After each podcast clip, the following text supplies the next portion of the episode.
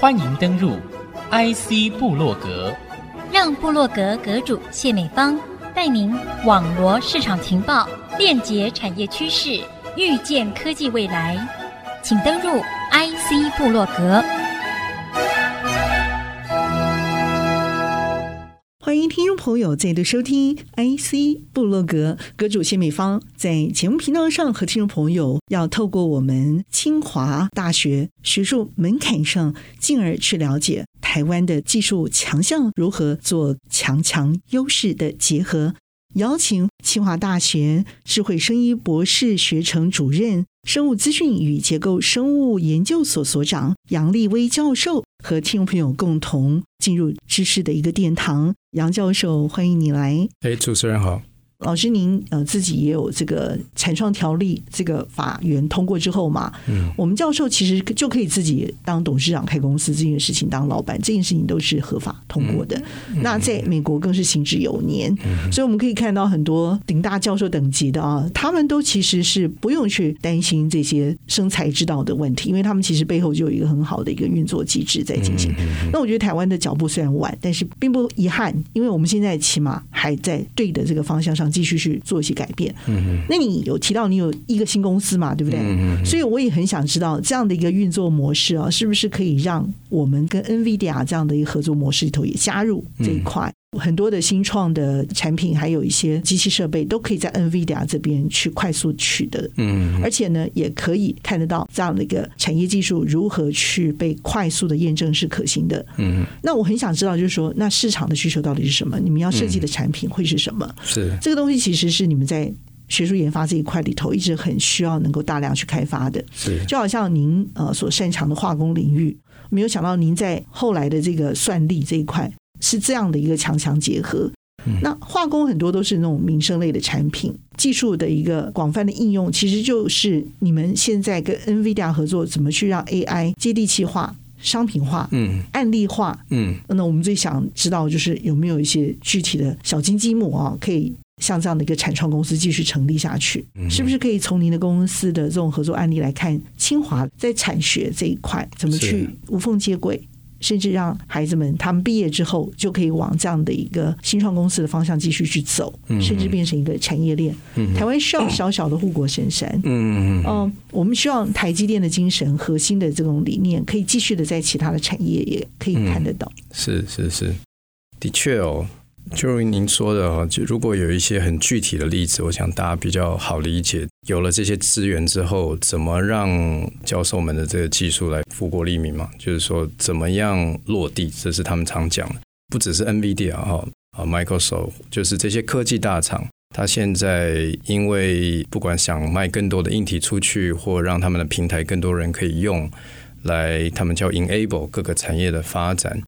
他们也希望他们的 AI 努力可以落地。落地指的就是说，在某一个产业的范畴内，有很多的需要被满足。这个他们就遇到了一些困难。那这些困难就是刚才讲的这个 domain knowledge 和每一个 domain 真实的需求是什么，他们不见得了解。他们提供了很棒的工具。但是他们要在每一个不同的这个领域，可能已经有一些既有的方法在获利。那他们要用新的方法进来的时候，他要有很好的一个说辞，为什么我这样子真的 ROI 就 Return of Investment 真的是比本来那个方法好？如果是好的话，还要这个新的方法可以被既有的产业用，然后是好用的、好转换转型的。然后，并且在抢占市场，这个他需要那个 domain 的一些知识，那这个他不一定有，所以借由这些新创公司，借由这些老师，他可以跟这些老师和新创公司合作，让他们好的这个 AI 的运算力，还有运算的演算法，可以落地在不同的产业。这也是所有 AI 推动公司为主的现在的课题。以我这个新创公司做所谓叫分子设计的这个服务来说。有一部分很容易让人家理解的分子设计来干嘛？就是做这个新药的设计。那的确，我们有这个呃，生技厂商可能是大分子的药，比如说呃，一个抗体，然后或者是呃，酵素是用于治疗的。还有这个叫短链的蛋白，或叫做生肽，做这个导向型的药物递送。就是在药物设计里面这几年非常热门的，有一个叫 ADC 的技术，就是 Antibody Drug Conjugate。它的意思是说，我有一个病灶，那这病灶上面呢，这些细胞可能长了某一些叫 receptor 的东西，长了个东西，然后我有一个 antibody，它专门就认这个，它在身体里面其他的地方比较不会认，就专门认病灶这个，然后这个 antibody 在拖着一个药过来。所以就是呃，希望有一个专一性的把这个药送到病灶这样子。那最近很多这个药厂会希望把这个其实生产比较复杂、成本比较高的抗体呢，换成比较短的蛋白链，我们叫生肽，就是 PDC Peptide Drug Conjugate。所以这方面设计也有这个药厂。啊，甚至研究的医生要做研究，或者是研究单位，他要设计一个药，在非常前期的地方还没有做细胞老鼠实验的，都找我们来设计这个分。所以一个用处是设计这样的药物，所以也很大的一个需求是从那里来。那为什么会有这些需求？啊，其实不止药厂，还有这个学研。因为很多电脑上面，他可能可以做这些服务的人，很多都被 吸到这个非常赚钱的这个半导体的产业链。哦、对对对对对，甚至就是说这几年像 Google 啊、Microsoft 啊、Meta、Amazon 可能都在台湾陆续有设这些公司，甚至也有这个研发中心，所以这些。很优秀、很厉害的大脑呢，他就被吸到那边去了。所以能留在这些药厂、还有医生旁边，甚至实验室的这些生物资讯，或者是有这些啊电脑生物学或者理论化学运算能力的这些人才呢，比较留不住。而这些又是需要很多年专业训练的。那你们现在怎么办呢？所以就是把这样的人，我们给他不一定有台积电那么高的起薪，但是不会差太多。把他留在这个新创公司里面，让他继续深耕一个案子一个案子的切，让他累积这样的经验，还有这个学术的能力，然后也有超过我一位老师啊，在当这个科学顾问，在指导他们。所以他继续他的这个学术能力成长，他也更能服务这个产业界和学界跟医界的需求来设计这个分子，或者是精准医疗。所以我们用这种方法，把我们的这个毕业生也好，或者是合作老师之前的学生也好，是好的人才，我们把他留在这个公司，然后来服务其实真的有需要的地方。那学长姐还有老师一定有一些不错的呃产出，那可能是 base。积久了，我就是很高的一个技术门槛，别人跨越不过来，学也学不来的呀。已经有这样的一些亮眼的成绩了吗？我们其实二零二零年五月创这个公司叫普瑞斯，叫 Procedure 这个拉丁字，把那个呃 C 换成 X，就是各种的东西都希望精准的意思。我们成立两个月就接到第一个单，是从。美国的 UT Southwestern 一个老师也是以前朋友委托我们设计一个药哈，UT Southwestern 美国西南医药大学是一个非常有名的一个学术上面也非常卓越的一个医学的研究单位，他们的癌症研究其实也是非常好的。我们大概四个月以内把它两个新药设计完，然后一两个月再去合成这药，然后让他们去试。这两个药后来在动物实验的表现都不错，就是这个三阴性乳癌的这个新药。那三阴性就是说，这个乳癌呢，通常我们要知道它是不是一个乳癌，它可能有一些叫 biomarker，就是说它这个细胞上面会长某些蛋白。哦，你看到那些蛋白呢？哦，那这个是乳癌细胞这样子。可是它完全没有那些蛋白，就是以前发现是乳癌细胞的这些 biomarker 它都没有。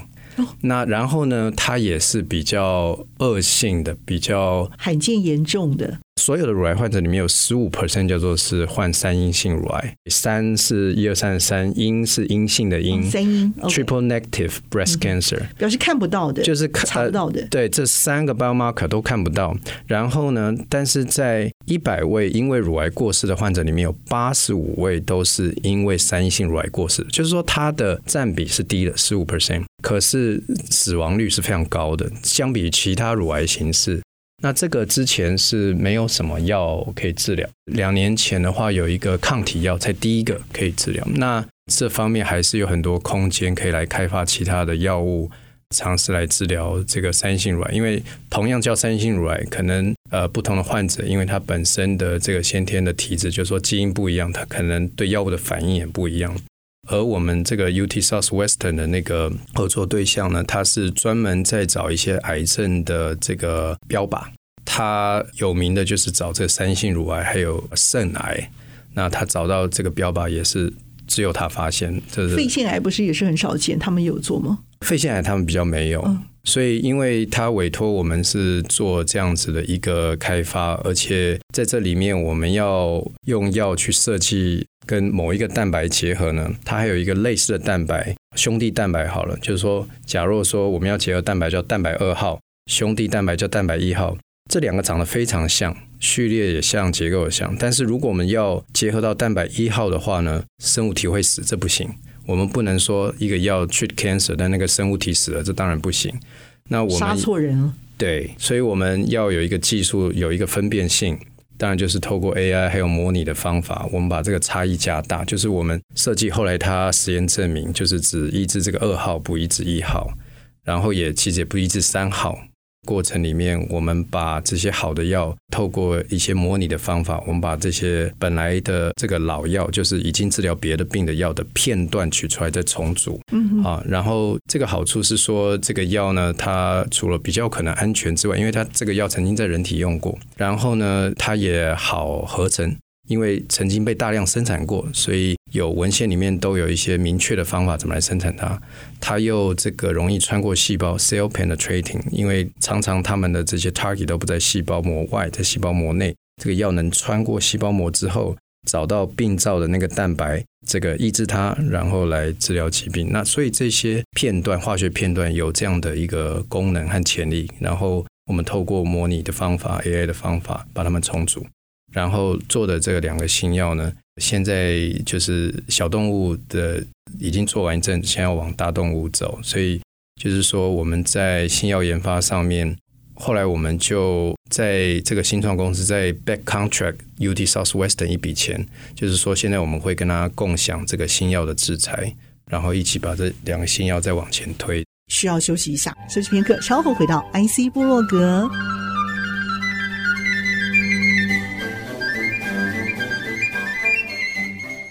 欢迎您再度回到 IC 部落格，和您分享内容的是清华大学智慧生医博士学程主任、生物资讯与结构生物研究所所长杨立威教授。对你们来说，我觉得生意其实是一很长的一条路，但是我们不是因为这条长路的关系，嗯、我们其他就不走了，我们还是一起都在进行，对不对？是是。所以从我们学校一个整体 overview 的一个眼光来更高度来看这件事情的话，学校的立场是你给自己。好，你现在这个 position，你希望能够带动清华的学生产出什么样的一个学术影响力？透过我们跟 NVIDIA 这样的一个旗舰型国际大厂啊，去凸显我们台湾在原来就有的这种半导体，甚至我们在生意方面累积的这种小而美的这种强劲的实力啊，强强相加。我们让三赢、让四赢、让双赢这件事情能够发生，是在学术这个围墙之内。你知道学校都打开了，你看那个前门。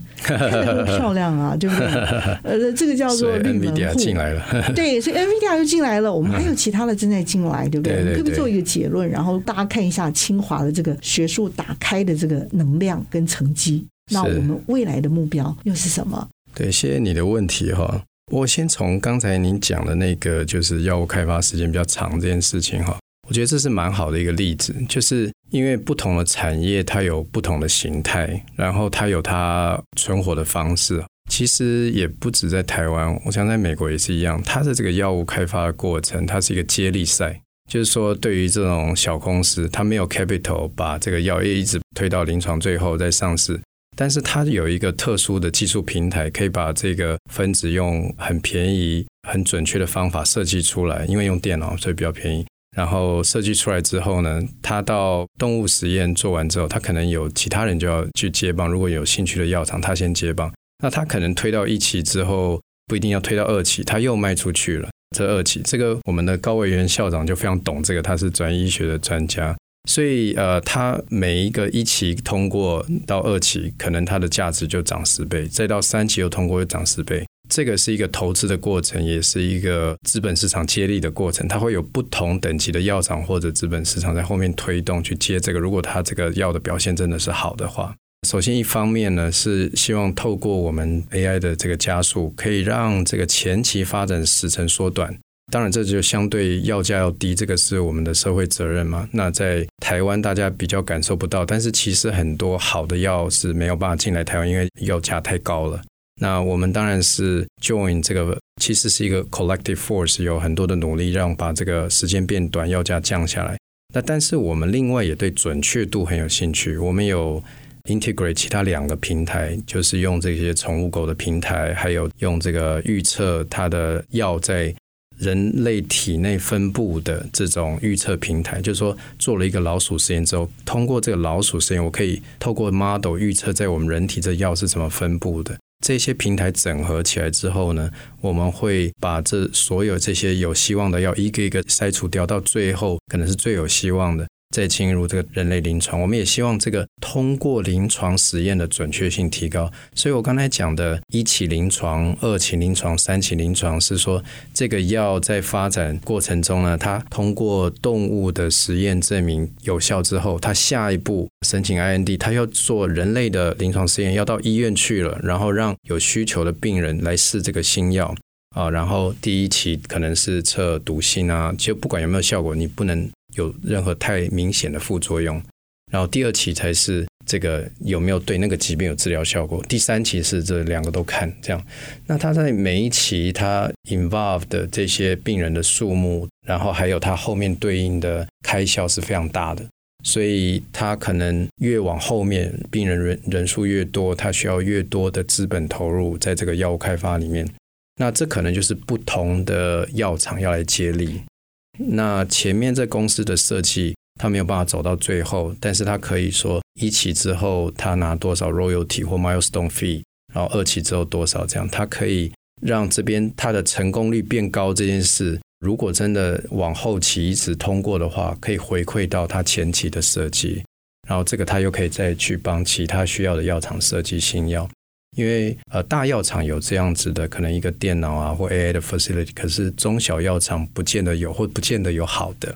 那我们就希望弥补这个空缺。所以回到刚才您问这很好问题，就是说清华围墙打开了哈，那这些研发中心就是产业界要开始进来学校，希望共创双赢，怎么强强联手？大概过去一年多内了哈，大概一年半内，可能据我所知就有加 NVIDIA 三个联合研发中心。联合研发中心在清大的定义和期待，大概就是至少要一年投入一千万以上，然后最短三年。那像 NVIDIA 它这个是五年的一个投入。那当然，如果我们合作很愉快，我想他也会很乐意继续了。其中包含譬如说台塑。二零二二年的时候，呃，也是高校长带队到那个麦寮参观他们一下，后来邱研发长也一起就促成了这个签约。那跟我们清华老师有很多的案子合作，各种材料上的，就是减碳的各方面。然后还有一个做微流体的联合研发中心，